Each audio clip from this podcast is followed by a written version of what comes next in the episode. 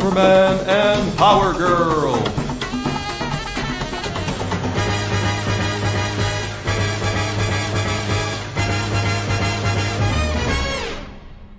Welcome to FW Team Up, a proud member of the Fire and Water Podcast Network. I'm Siskoid. And I'm Mike Staley. Taking you through a classic superhero team up, Superman and Power Girl from DC Comics Presents number 56. That's cover dated April 1983. And Mike, having recently done an Earth 2 Huntress team up uh, for Christmas, it kind of seemed in- inevitable to cover an Earth 2 Power Girl story uh, soon after. I, I, guess that was the thought. I can't remember now, but uh, I reached out to you. You'd mentioned your interest in this story. When you reached out to me, I looked at the list of potential team ups, and admittedly, my first thought was, are there any Cassandra Cain team ups? Well, that's me, and of course, that was yeah. what I first thought, but uh, there were not. So I started looking, well, what other characters do I like? And then I spotted this, and it's like, ooh, Power Girl. I want to talk Power Girl. I love Power Girl. Yeah, there are a lot of characters that just don't. They, I mean, they fall in that slot where team up books weren't a thing anymore. So unless they do like this big team up miniseries or graphic novel,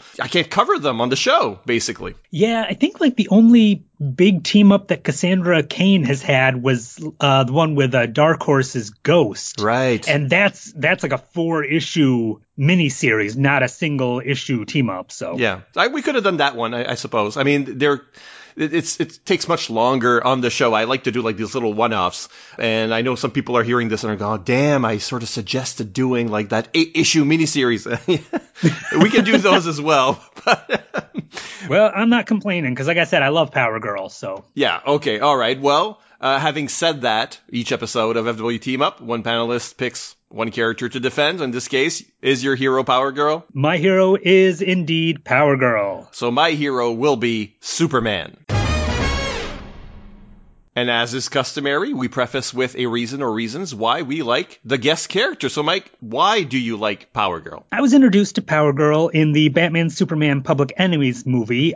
Ironically, she was voiced by Allison Mackey from uh, Smallville and I found her actually a pretty endearing character. I love that she's basically the Earth 2 equivalent of Supergirl, but she's done in a much different way. She's a Kryptonian with all the powers that come with it, yet she also has training in both boxing and karate. And I love a character that doesn't rely too heavily on their own powers. She's also extremely intelligent, but not in that Silver Age genius as a superpower mm-hmm. thing. She's just smart. And I also like how well rounded she is in personality. Okay. and that that's the only joke of that type I'm going to do in relation to her because to be honest I hate that there's so much focus on that aspect of her when there's so much more to her than that. But admittedly, I think probably because of different writers, I love that her personality is is not one dimensional. She can be short tempered and kind of rash, but at the same time, she can be snarky, witty, and a lot of fun. Yeah, yeah. I, I agree with you that it's like they could have done Supergirl. The Superman of Earth 2 looks a lot like Superman because, I mean, because he originated in the, the, the Golden Age mm. and there's no Golden Age Supergirl per se. But when it came to doing his cousin on the other Earth, they wanted a completely different design. You know, it's like to me very often there's like they're very different characters. I don't think of the two Karas as the same person. Uh, so it allows her to to have many different facets that the Supergirl we know doesn't have. You know, so she's supposed to be what Supergirl would grow up to be in a way. But I think she's forging her own, she's doing her own thing. And I don't think the Kara Zor-El of Earth 1 would ever become Power Girl. They're just two very dissimilar characters in the end. Yeah, yeah. I, I, that's one of the main things I love is just how different she is from her Earth 1 uh, counterpart. But uh, what about you, Siskoid? To me, Power Girl is more of a uh, a crush in the modern age. The Palmiotti and Conner series in the 2000s uh, managed to make her a lot of fun. Uh, Far Cry from the angry lady of the Justice League Europe books. Mm-hmm. Uh, I don't like that portrayal. Um, but in particular, how they played her off against like Space Lothario, Vartox. Those are like a great oh. Lord Vartox. Yeah. Uh, she, she has a sense of humor about herself that you don't actually see a whole lot in comics. So she seems very comfortable in her own skin as a result where other humorous heroes are, you know, they're, they're either hiding their anguish and insecurity like Spider-Man, plenty of jokes, but inside they're crying, uh, or they're basically a joke themselves, you know, the Inferior Five, Ambush Bug. Uh, funny characters are either basically cartoons, lampoons of real heroes, or it's just a front. With Power Girl, especially in the modern era, it just feels like she just has that sense of humor about herself, which is exactly opposite to what was happening in JLE. uh, so I like that that Power Girl. I actually was recently reading an old uh, Justice League of America comic, and while they were fighting the bad guys, they were talking about why they make quips while they're fighting. And if I'm recalling, I believe it was Black Canary who said that, you know, it helps lighten things up with how dark all of this stuff that they're dealing with actually is. And it's like, wow, that's really kind of depressing. yeah, yeah. but yeah, you're right. Power Girl is much more happy with herself, happy with her life, you know, and she's willing to express that joy that she just has for the life she's living. Superman really needs no introduction here, but uh, let's talk about Power Girl's publication history if you will do the honors. Power Girl, of course, created by Gerry Conway, Ric Estrada, and Wally Wood, debuted in 1976 in All Star Comics number 58, joining the Justice Society. Uh, she did lead to a bit of controversy right off the bat from Marvel due to Luke Cage Power Man existing. Uh, DC a while back had given Marvel trouble over the Wonder Man character, you know, with the association with Wonder Woman. Mm-hmm. So Marvel was quick to respond in kind when Power Girl was created. Uh, Power Girl was uh, pretty popular, actually, being featured regularly in the JSA JLA crossovers. She had her own storyline in uh, the book Showcase and was a founding member of Infinity Inc. After Crisis on Infinite Earths, her backstory was changed, making her an Atlantean and the granddaughter of uh, Arion. In uh, 1988, she got her own uh, four issue miniseries and became, as you mentioned earlier, a regular in Justice League Europe. She would eventually rejoin the JSA and played a major role in Infinite Crisis, where it was revealed that not only was she actually a Kryptonian like she had been previously, but she was actually the same Power Girl from pre Crisis, the only character from the pre Crisis to carry over to post Crisis. This would lead to her first ongoing solo title, which lasted 27 issues, and it was pretty well received as being a fresh and fun approach to the character. And that takes us to basically the new 52, where um, she's still that character basically. I don't think they really changed her after that when she appeared in World's Finest with uh, with Huntress. I, I think they've they've decided this is Power Girl. But that whole Atlantean thing, oh, man, uh, which led to some horrible costumes later on in uh, JLE, JLI. That was a rough spot. And I think the problem is, or maybe it's because she was lucky enough to have a very distinct look and, and personality and shtick. You know, she wasn't Supergirl it was easier to give her like a different origin story, like the that Atlantean origin story. So she, she's sort of a victim of her own success in that way, I think. Mm-hmm. Also, they didn't want any more, you know, no other Kryptonians. John Byrne said so. That was, you know, that was basically a problem that they had to, to figure out. Uh, yeah, John, wanted... John Byrne basically did his own version of the Scarlet Witch's "No More Mutants." Except no more Kryptonians. Basically, and uh, he had the power to do it, I guess. Uh, but it put Power Girl and her writers in an odd in an odd situation where they had to figure something out. I mean, it's not it's not too bad. She's still, you know, she would still be the last survivor of a lost world, which is Atlantis. But I think we prefer Power Girl as she is. Oh yeah. All right. Well, let's get into this issue. Uh, DC Comics presents number uh, 56. It is called Death in the Dark Dimension. It's by writer Paul Kupperberg and artists Curt Swan and Dave Hunt. It goes a little like this. Superman is flying back to the Galaxy building when he spots a plasma stream directed at Earth and takes it in the chest, then collects all the falling sun hot embers before they hit the street below. He heads for the area of space where the attack originated, not hearing the mocking laughter of the unknown enemy tracking him. Meanwhile, on Earth 2, Power Girl responds to an emergency at the Metro Power Electrical Plant, where superheated energy is being sucked into a time space warp. She manages to stop the turbines, thus halting the energy surge. However, Despite the workers having already fled, she can feel that she's not alone as the ominous laughter continues to ring out, unheard by our hero. All Superman finds in the sector of space he investigates is a migrant meteor swarm which suddenly starts to accelerate and turns in Earth's direction. The Man of Steel goes to work, pulverizing each rock until they decide to fight back. With things at the electrical plant back under control, PG leaves the mess for the workers to clean up as she attempts to figure out what caused the trouble.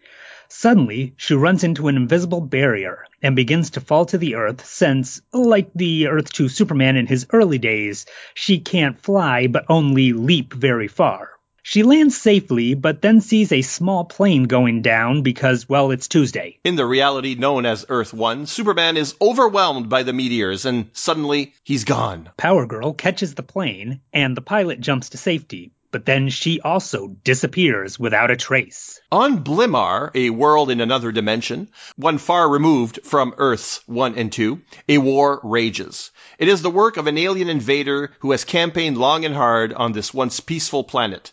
Maldor the Dark Lord. Maldor is a hands-on conqueror, slaying the world's best soldiers with his own sword, and finally, Blimar's king himself. With Blimar's fall, Maldor has now conquered the entire universe, and he finds his victory empty. In his despondent anger, with but a look, he disintegrates his own loyal followers for being slow and cowardly.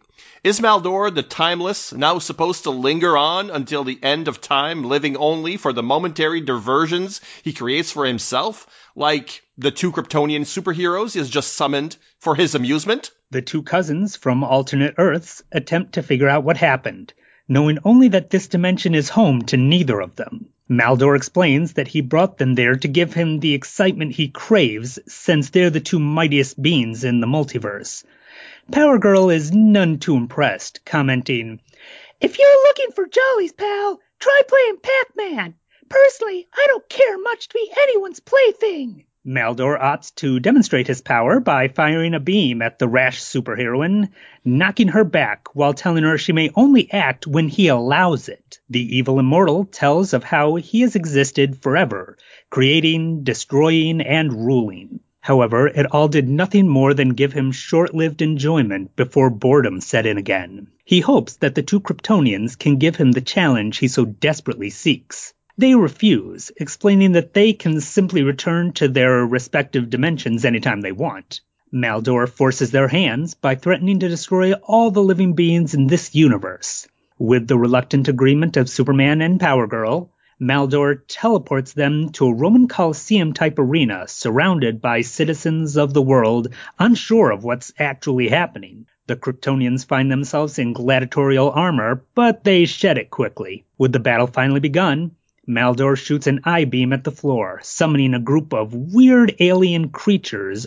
Our heroes move in, grappling with the creatures. Superman quickly punches a couple of uglies into the arena wall. PG throws one of the creatures as Maldor looks on in delight, believing they may be worthy of facing him. He leaps into the arena, and Power Girl steps in to meet him. The despot takes a swing at her with his sword, but she easily ducks it before firing a punch at his chest. However, all she manages to do is hurt her own hand. Maldor decides she isn't good enough to challenge him and fires an eye beam at her, causing her to scream out in pain. As Power Girl falls, Superman races to her side. Maldor gloats over her dead body, enraging the Man of Steel, who takes him by the collar, flies him high up in the air, but Maldor seems impervious to his righteous punches. Superman is thrown back by the tyrant's eye beams, and the battle continues, with Superman trying each of his powers on the villain to no avail. Eventually, he lies prone on the arena floor, and Maldor raises his sword above him for a killing blow. Suddenly, Power Girl slams into him from behind, knocking him to the ground. She tells him he should have made sure she was dead before leaving her as she rains fists into his face. Maldor manages to push her away, but is clearly starting to feel the effects of the fight. They've got him on the ropes. Superman lands another devastating blow, and while the Dark Lord is down, the last son of Krypton gives him a sermon, because though he may defeat the heroes here today, his true enemy is himself, and he'll never survive facing what's inside his own black soul. Challenge accepted. Maldor fears nothing, not even himself. No victim to goading, Maldor goes back inside himself because he's curious. And there he finds madness gnawing at his soul. He screams in psychic agony and implodes, shunting him into a new plane of existence, a dimension of pure insanity that Superman's vision just glimpses before the portal closes. He and his cousin from another dimension seal the warp bridging worlds with their heat vision, lest that madness escape, releasing a horror far worse than anything Maldor could have imagined. So that's the story. What are your thoughts? What do you think of this uh, DC Comics Presents? It was it was a fun story. I always love uh, random creatures getting brought in for the heroes to to fight. One thing I, I think it's real nice of Power Girl to destroy that turbine and then just leave the workers to clean everything up. It kind of reminds me of the TV show. I can't, I think it was called Powerless. That was all about, uh, the people who have to clean up after superhero battles. She even mentions in this story here, the workers are back and they can handle the cleanup. It's like, wow, that's real nice of you there, Power Girl. yeah, Superman is more of a, you know, he fixes things uh, before, you know, there's a lot of panels of Superman, not in this one, but, you know, Superman just filling potholes and at super speed and that kind of stuff. So, but Power Girl isn't quite that powerful, despite her name, right? She's, you know, she can only leap tall buildings. So she's, she's more of a, She's more of a like a golden age Superman strength character at this point. Mm-hmm. I mean, she creates work. yeah. Well, well now, now, they won't be bored and they won't go to business. Yeah, that's right. Uh, except for what they lose in business from the plant being shut down while they're trying to fix it. Sure, sure. do you know when uh, Power Girl started to actually fly? Is that um, offhand, I do not. Yeah, uh, I wonder. I um, I, to be honest, I'm actually reading through a lot of uh, Earth Two stuff recently, and I'm working my way through a lot of the Golden Age Superman. I haven't even found where he started flying right. yet. So.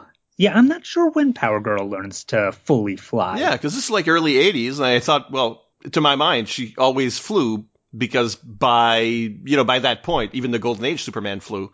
Mm, but here they tell us, you know, the narrator tells us it, it's not she's not quite there yet. Superman's found a hmm. way after years and years of leaping uh, but yeah. she'll get there eventually. Yeah, it shows her uh, building and uh, still developing her powers. To me, the, the, the strangest moment in that early part of the Power Girl uh, sequence in Earth Two is is that I, I kind of felt that Curt Swan, I don't know, it's the way he draws the plane that crashes into the into the, the force field. The propellers, it's just like the circle of the propeller turning, but the engine's supposed to have conked out, but the propeller is still that circle, as if it never stops spinning. So, I mean, th- there are like moments there where I feel like maybe the, the artwork is a bit rushed or doesn't match the dialogue. Yeah. It also actually kind of almost looks like the pilot is jumping into the propeller when he's escaping the, the plane. Yeah, um, I did notice the propeller's still spinning. It almost, just based on the art, looks like he's jumping into the propeller. What do you think of this villain, Maldor, the Dark Lord? Because he's really got only. They seem to promise a rematch at the end of this, and maybe there were at least Paul Kupperberg had plans for other stories or hoped for other stories because this character only has two appearances. This one and a page in Who's Who, which also seems to promise more, right? they seem to really be trying to build him up as practically unstoppable. You can see some intelligence from him in that he did his research knowing that the two of them would hear him out and that if he threatened to hurt people, they would cooperate. So he's not one of those that just, I am power and that is it. I don't think about what I'm doing. He he knows what he's doing. He took the time to know the people he was bringing in and how to get them to do what he wanted. He's, he's a bit of a a bit of a well, yeah. He's really a big speech maker. He talks a lot. He's a very talky character. He's basically, without him being in the room, challenging Doctor Doom to a uh, to a rant off uh, in this. You know, there's, now I want to see that. Yeah, but there's so much. I mean, on the the front of it, on the on the surface, he seems to be Kupperberg's version of Mongul or Darkseid, or you know, he's supposed to be that kind of conquering villain with ultimate power, eye beams, Darkseid's Omega beams, but very much more hands-on uh, than Darkseid is. You know, no, he's got minions, he's throwing stuff at people, but he likes to do the killing himself. So he's godlike. He's he's the god of that one little dimension, wherever that is. It doesn't get an Earth number or anything. But yeah, he talks a lot. There's a lot of talking in this, not just from him, from them as well, right? It's funny because when they finally get him down, they they say to him, "Now that we've got you on the ropes, we're not about to let up on you." And then they go into this long speech, and it's like, "I thought you weren't letting up on him. Stop talking. Get on him." I mean, the fights are these are short books, right? You got to do it all in one go. So mm-hmm. they do find a way to make you know there's a montage, there's a fight montage, which tells us that his fight with Superman lasted a while, that Superman tried a lot of tricks. Uh, all the while, Power Girl uh, has passed out. You know, I, I mean she's left for dead. We don't believe it for a second.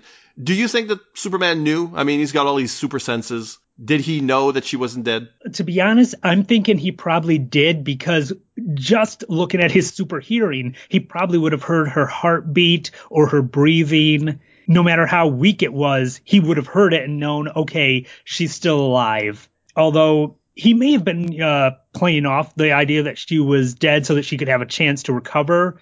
But whether he was or wasn't, when uh, Maldor called her useless, you know, saying why why do you mourn for someone useless like her? Because she couldn't give him a challenge, and Superman just gets enraged and goes on to the thing about how everyone has a purpose. You know, even if they only mean something to one person. And this is one of the things I really love about the character of Superman is that that hope for everybody and that love of all life. It's one of the things I just love about Superman. In a way, he gives Maldor a chance.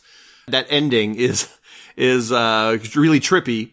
Uh, it kind of belongs in a uh, like a late seventies Jim Starlin kind of kind of story, or like a Doctor Strange story or something, because Maldor is given the chance to, to confront himself. It's like Superman plays a psychologist and says, well, here's a speech. You like making speeches. Here's a speech and it's going to tell you, well, y- your problem is you've destroyed everything outside yourself. Uh, but you've never faced what's inside yourself. And uh, pop psychology kind of wins the day, where where Maldor goes inside himself. However, that that I mean, he's got superpowers uh, undreamt of, I guess. He goes inside himself, finds we don't see much of what's happening there, but basically he has to face his own madness. That's just like a a personal apocalypse for him. Yeah, we, we get another a new uh, Superman power, super psychiatry. It works. Yeah, uh, yeah, it really works. I mean, the stakes in this are pretty big for a little one-off that's going to take place in a halfway dimension in between the two Earths, more or less. It's kind of saying, well, we don't want to do an Earth two story, and it's not going to be an Earth one story. We've created this little world where Maldor can be uh, omnipotent and have destroyed everyone. You know, his entire life has been about conquering a universe, and he's managed it. I'm surprised that the stakes aren't that now he's gonna go Obviously, he knows there's a multiverse because he captures characters from two Earths, but his plan is not then to conquer the multiverse. He's self-aware enough to know if I feel empty after one universe, I'm going to feel empty after 52 universes, to just name that number, that, the, today's number, uh, mm-hmm. rather than the original number that, that was infinite. Those aren't the stakes, but the stakes in this story are, like you said, he knows what buttons to push.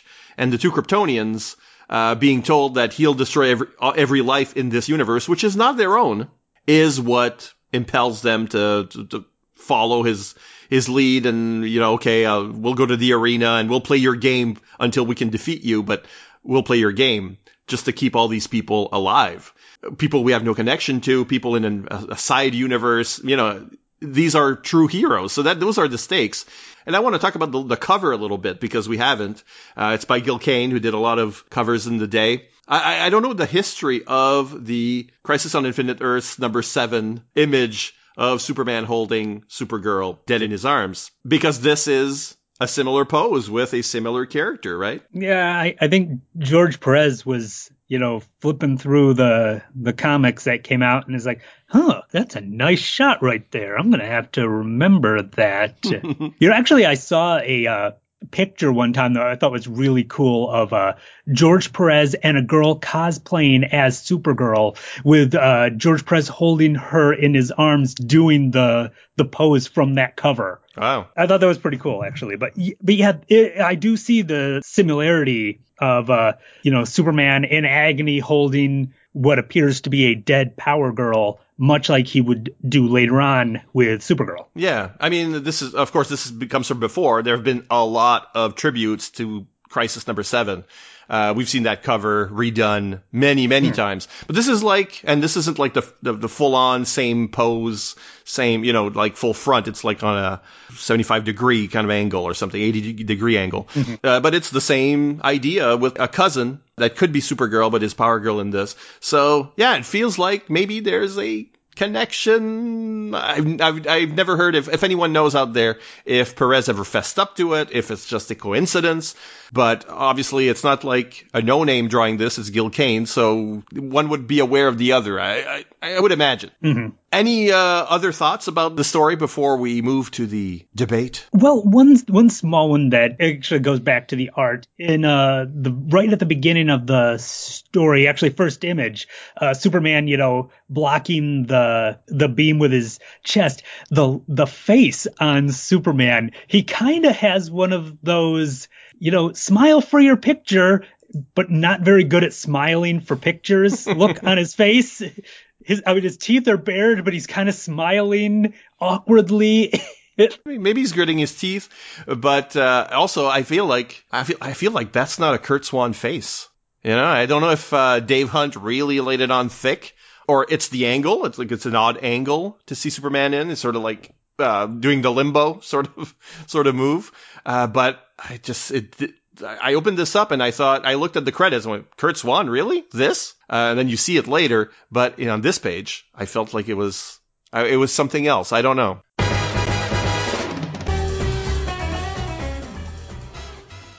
So who fared better? Every show we get the same debate with the same topics, and the first one is how well does this fit each of the characters' stories or atmospheres, and arguably Superman and Power Girl have very similar uh, story types and atmospheres. But do you think this is more of a Superman or a Power Girl story? I think that this actually is more of a Superman story. It does fit both of them well, but I think this the idea of, you know, facing off against an alien monster is much more something Superman, especially in the Bronze Age, was doing. Whereas Power Girl, especially like with JSA, was doing a lot more Earth level uh, type things. Yeah, as a member of the what do they call it, the Super Squad or what? Super Squad. Yeah, the Super Squad. Yeah, yeah, no, yeah, exactly. It's like Earth Two was a little more grounded in a way mm-hmm. uh, because of the stories that you know was based on. I cannot disagree, and indeed I am supposed to be defending Superman here, so we'll call it a Superman story because he's got a number of these villains. He's faced a number of these types of villains, so I kind of agree. Cool moves. What is Power Girl's coolest move? I think the coolest thing for her is she is the first to really physically hurt Maldor. Mm. When she comes in from behind and blasts him from behind, knocks him down, just starts raining punches down on him. Uh, prior to that, nothing had affected him. They even went through that entire montage of Superman trying different things and nothing seemed to be working. So Power Girl was the first to really physically hurt Maldor. Maybe uh, Superman loosened the the bottle cap, but But uh, for him, for for Superman, I think the cool move uh, has to be goading Maldor into an existential conflict with himself.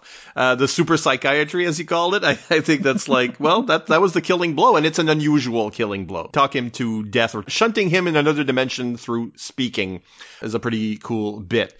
Dumb or weird moves that also happens. What about Power Girl? Well, as was mentioned when we were talking about her personality and such, she has a tendency to be rash. And she was showcasing that throughout this story, twice rushing in against him, only to get taken down both times. And clearly not learning from the first time and constantly just rushing at him when it clearly isn't working. Mm. Uh, yeah, she gets zapped and almost killed. That's a tough one to, to beat. Uh, for Superman, I have to wonder why flying, you know, the, he grabs Maldor, flies him up above the arena, and then is he trying to just keep the fight away from the bystanders. There, there's no mention of it, why he's doing it. So once he gets there, he does nothing with it. I guess Maldor just floats there. He can fly too. You know, it's like, what is this move? Why, why do this and then not like throw him down to the ground or, uh, or anything? It's just an odd change of terrain for the fight, but there's no reason behind it. So I, I think it's, weird, borderline dumb. Because they, they wind up down in the arena anyway, later. What about the friendly farewell? This is a team up tradition. How does this one rate? How do these heroes end their adventure together? Once Superman manages to defeat him from within, you know, they seal up the portal, and since they've already mentioned that they can get back to their own worlds anytime they want, they pretty much just do. I mean, I actually, as I think about it, yes, they've uh, saved themselves and all and this universe from him, but he's pretty much destroyed every leader. So they're going to have a lot of rebuilding to do in this universe. I wonder how fast the, the news is going to spread. you know, you, uh, does Maldor leave people uh, just to control the worlds that he's left so he can defeat the other world? Uh, we don't know, right? It's like it might just be like little governorships, little tyrannies uh, all over the place. So it doesn't really fix the problem. It's just Maldor's not there to conquer any more worlds, and there were no more worlds to conquer. So are all these worlds except this one, this this planet, are they all already under some sort of tyrannical rule, some sort of fascist rule? Nobody, you know, Maldor just doesn't send letters anymore. We don't know what, you know, we're just gonna run this show like we think we should. It's a whole universe. I don't know how he contacts everyone, maybe with his, I guess with his powers. But I wonder if anyone's even actually alive around the the universe because he, oh. he he he does not need people. He doesn't need subjects. So I wonder if as he was getting bored, he would just occasionally just destroy everybody and then move on to the next world. Yeah. And maybe he just hadn't hadn't gotten to the people hadn't taken out all the people on this world yet, but would have. But uh, that's just conjecture. Yeah, the story doesn't te- that doesn't tell us. Uh, there are like some gaps in there, and the story doesn't end with a goodbye or anything. They're both they're little they're little specks in you know just like a long shot of the arena and they're just like little specks speaking. And we don't see them go home. We don't we don't get a sense of them saying goodbye. We don't get any kind of the, the I don't know like some sort of warm goodbye between cousins from another reality sort of thing which is something that I look for in a team up book. Know, I want to I want to see that little resolve, but here it's very cursory. We just got to end it. We just got, you know, it's like the story's over. And maybe if Maldor hadn't made so many speeches, we would have had time for a little, a little moment, a little character moment between these two. Batman and Huntress a couple months back had that uh, a little more, but it also seemed kind of strange sometimes that Batman and the Huntress are, are related, but in another world they would be related sort of thing. And, and you're wondering, well, what's the actual feeling there? How do you resolve the fact that this person in front of you is your counterpart's daughter uh, that you had with Catwoman, who is a villain of yours? How do you resolve any of that? And, and it's never really addressed in those stories. Here, I mean, it's a little simpler. She's an alternate version of his cousin, uh, and he considers her his, his cousin, but we, it's hard to know what the relationship here is. What would be your relationship to a family member from an alternate reality from yours? Uh, and I wish we'd get more of that in these stories. It's interesting thinking on that because um, the Superman on her Earth is older mm-hmm. than the Superman on Earth One, and she sees him as kind. Even though they're cousins, she sees him as a father figure because he and Lois raised her when she came to Earth. So she's kind of seen a younger version of the man she kind of sees as her earthly father. Right. So, and h- eh, how that affects. And similar to Batman and Huntress. So, you know, sometimes they touch on that. Sometimes you, there's like a thought bubble about it. But Kupperberg doesn't really fill us in on any of those interior things. I mean, it's, it's really about the adventure and not so much a character piece. The way that the Batman and Huntress Christmas story really was. It was a character piece. But this is mostly plot. We'll take a break now for a couple of promos, then we'll be back with our bonus team ups. Coming soon from Amalgam Comics Power Man. Born on Krypton 1.5 to be the strongest man of Earth 1.5. The fastest, the toughest, the sexiest. Hey, stop staring at my chest. Business reporter at the Daily Star by day. Superhero by also day. I have to clean up this town. It's Power Man. In the next pulse pounding issue, Vartoxia is back, and she's not taking no for an answer in Hate Me, Date Me. Available wherever Amalgam comics are sold.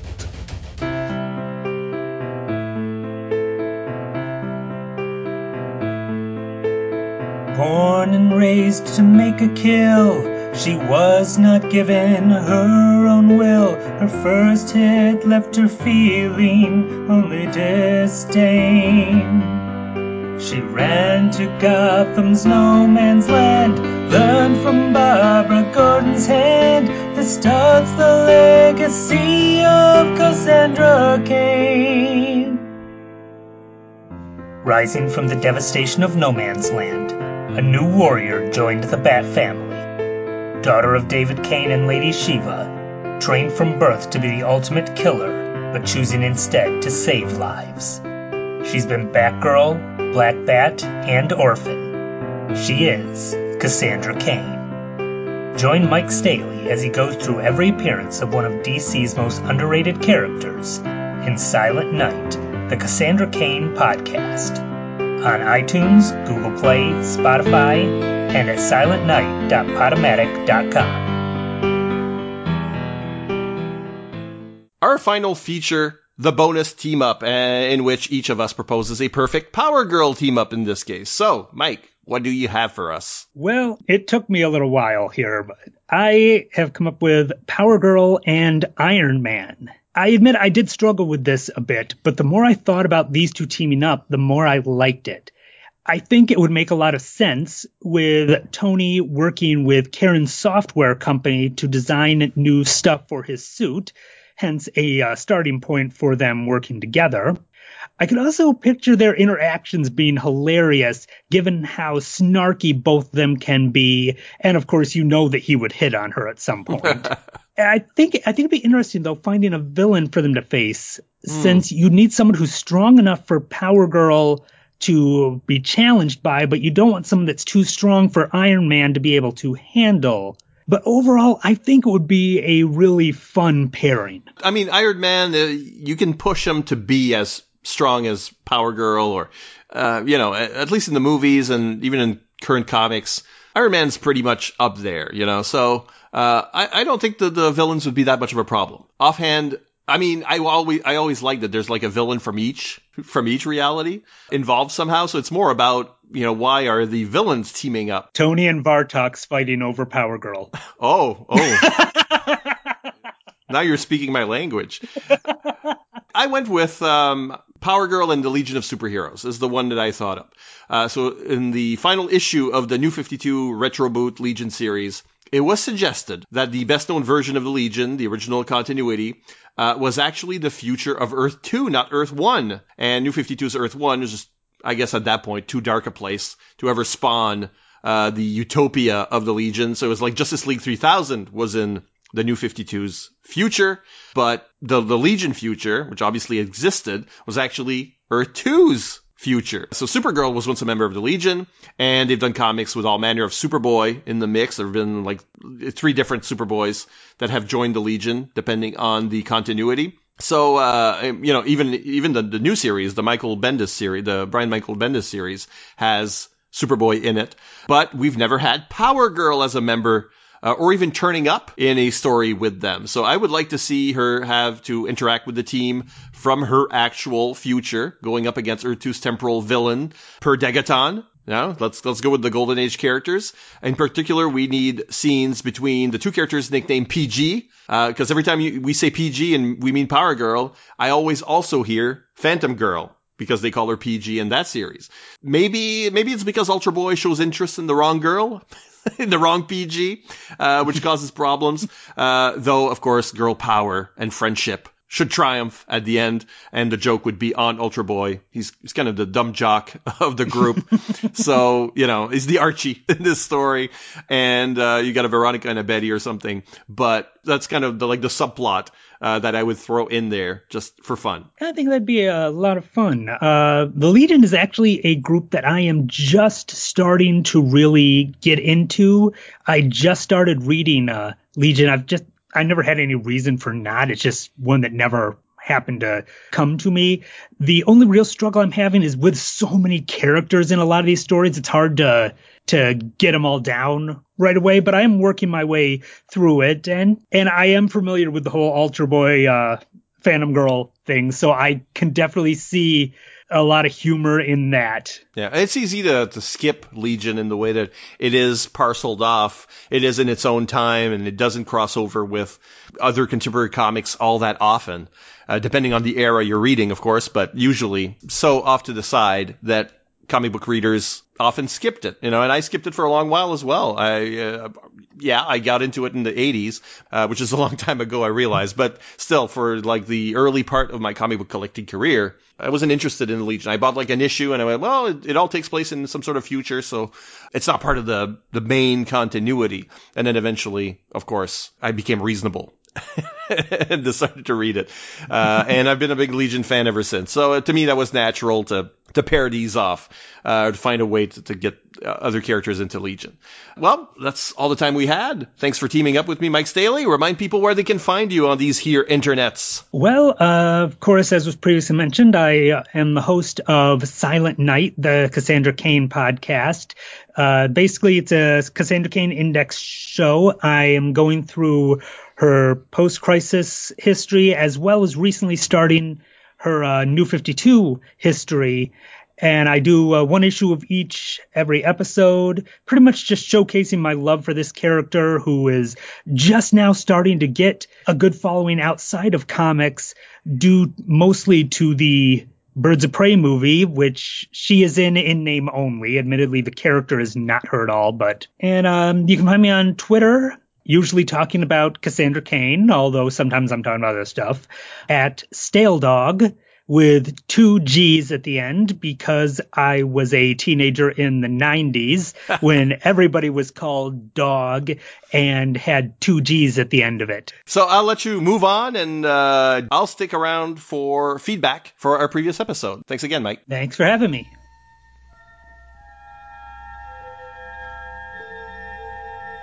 Space. The Final Frontier. These are the recordings of the podcast Give Me That Star Trek. Its ongoing mission to explore all of Star Trek, to seek out new guests and new opinions, to boldly go where many have gone before.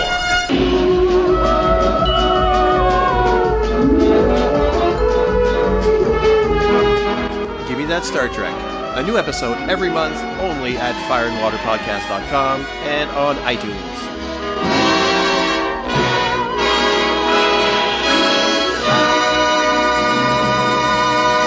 And now your comments on our previous episode, in which Shotgun and I discussed the Legion of Superheroes and Bugs Bunny team up from 2017. Before listening, John Dredge asked where was Captain Carrot and mentioned that Super Squirrel is underrated. Uh, so we did address that in the show somewhat. And of course, Shag Matthews had to chime in to uh, propagate the fallacy that Phantom Girl is the hottest Legionnaire as proven fact. Well, I knew he would. We also have Ken who says the main story looks like was a bit too goofy for him, but it had some cool moments. And what a great fit Tom Grummett would be for a decent Legion book. Emsley Wyatt says, love the retro art. And Zach says, the art in this is gorgeous. I think we can all agree on that. Rob Kelly was quick to mention that crisis number seven is where Supergirl dies, not number eight, as I said, and that uh, the editing bot did not catch. He says, why don't you just punch Ange in the face? Yeah, number eight is the one where the Flash dies. That's my mistake. Ange did feel like he was he got punched. He says, of all the things for the editor not to pick up on. I blame AI failure. Uh, Chris Franklin says, well, that was a lot of fun. I should have picked up a few of these DC Looney Tunes crossover books, but the general state of DC these days automatically makes me assume they'll be less fun than advertised. Always great to see Tom Grummett's art. I think he is vastly underrated, and I wish he was getting more regular, high profile work at DC and Marvel these days. I'm not convinced your editor isn't really Blot. He's probably moonlighting for Bitcoin or something. Uh, Rob Kelly actually came in after he finished the show, says, I was going to say with the constant editor's notes, there was more than a little Zoom style meta commentary in this episode. Well done. Yes, it is a tribute. Paul Wildenberger says, if a Looney Tunes villain was added to this story, I would have loved to see Validus teamed up with Gossamer. All right, people, discuss. Brian Linton says, I skipped the DC Looney Tunes crossover books when they came out, but enjoyed your coverage of this issue. I also loved the editor's notes and appreciate the extra effort it must have taken to weave them into the episode. A Bugs Bunny team up I'd love to see is Bugs Bunny meets Kraven the Hunter, with Kraven standing in for Elmer Fudd. Technically, the two characters wouldn't be teaming up, but I'd like to see it anyway. Thank you for another interesting episode. You know, versus type arrangements do count uh, as far as the show is concerned. Robert Ward says, I respectfully disagree on the joke about Bugs Bunny in the void. I think him coming out of the black void as if he is suntanning makes perfect sense and fits perfectly with his constant display of being unfazed. Perhaps it is ill timed immediately after fighting a sun based hero, but mocking a black void uh, by acting as if it were a sunny beach seems like a great, if you get it, joke. Still don't get it. And says, I love this book and reviewed it on my site, and we hit on many of the same moments. You can check it out at Comic Box Commentary, of course. It was the best of all things Bugs and Legion, he says. At Boston Fan Expo, I had this signed by Ty Templeton because I got the variant cover, Sam Humphries, and Tom Grummett. I told Humphries how much I loved this book. He said that he thinks DC gave him this humor book as a sort of tryout to see if he could handle the hijinks of Harley Quinn. He later became the writer on Harley Quinn's book. Sunboy had long hair in the mid Baxter run. LaRocque gave him a sort of mullet. Uh, but this isn't that era. And he says, and yes, Ayla is the hottest Legionnaire. Finally, someone that's on the same page as I am. Mike says, thanks for a great team up episode. I came here for the Legion talk and was not disappointed. I stayed for all the Sunboy bashing and the editor. That guy certainly knows his stuff. Keep up the great work, editor. Yeah, shame about that uh, Crisis number seven screw up. I had to fire the editor. What can I say? Tim Price says, I have to pick this issue up on digital soon. It sounds like a hoot. Plus, Grummett is one of my favorite artists, and he does a fantastic job based on the gallery posts. Thanks for sharing it. And thanks for all your comments. Just a quick mention that if you like this kind of content and you want more, uh, think about leaving a one-time or monthly donation at our Patreon page. That's for the entire Fire and Water podcast network. We're at patreon.com slash FW podcasts. You can even choose to sponsor this show specifically, as has done. He's brave. He's bold. He's Marvel Team Up. Uh, I don't think that works. Alan W. Wright. Thank you, Alan, for being a specific sponsor to FW Team Up. A reminder that we do enjoy reading your comments and that the best place for that is fireandwaterpodcast.com, but you can also visit the Fire and Water Podcast Network Facebook page or tag us on Twitter using the hashtag FW Podcasts. Note that the show is now also available on Spotify, so if that's your favored podcast delivery service, just search for FW Team Up. See you next time for another amazing superhero team up because, after all, justice is a team effort.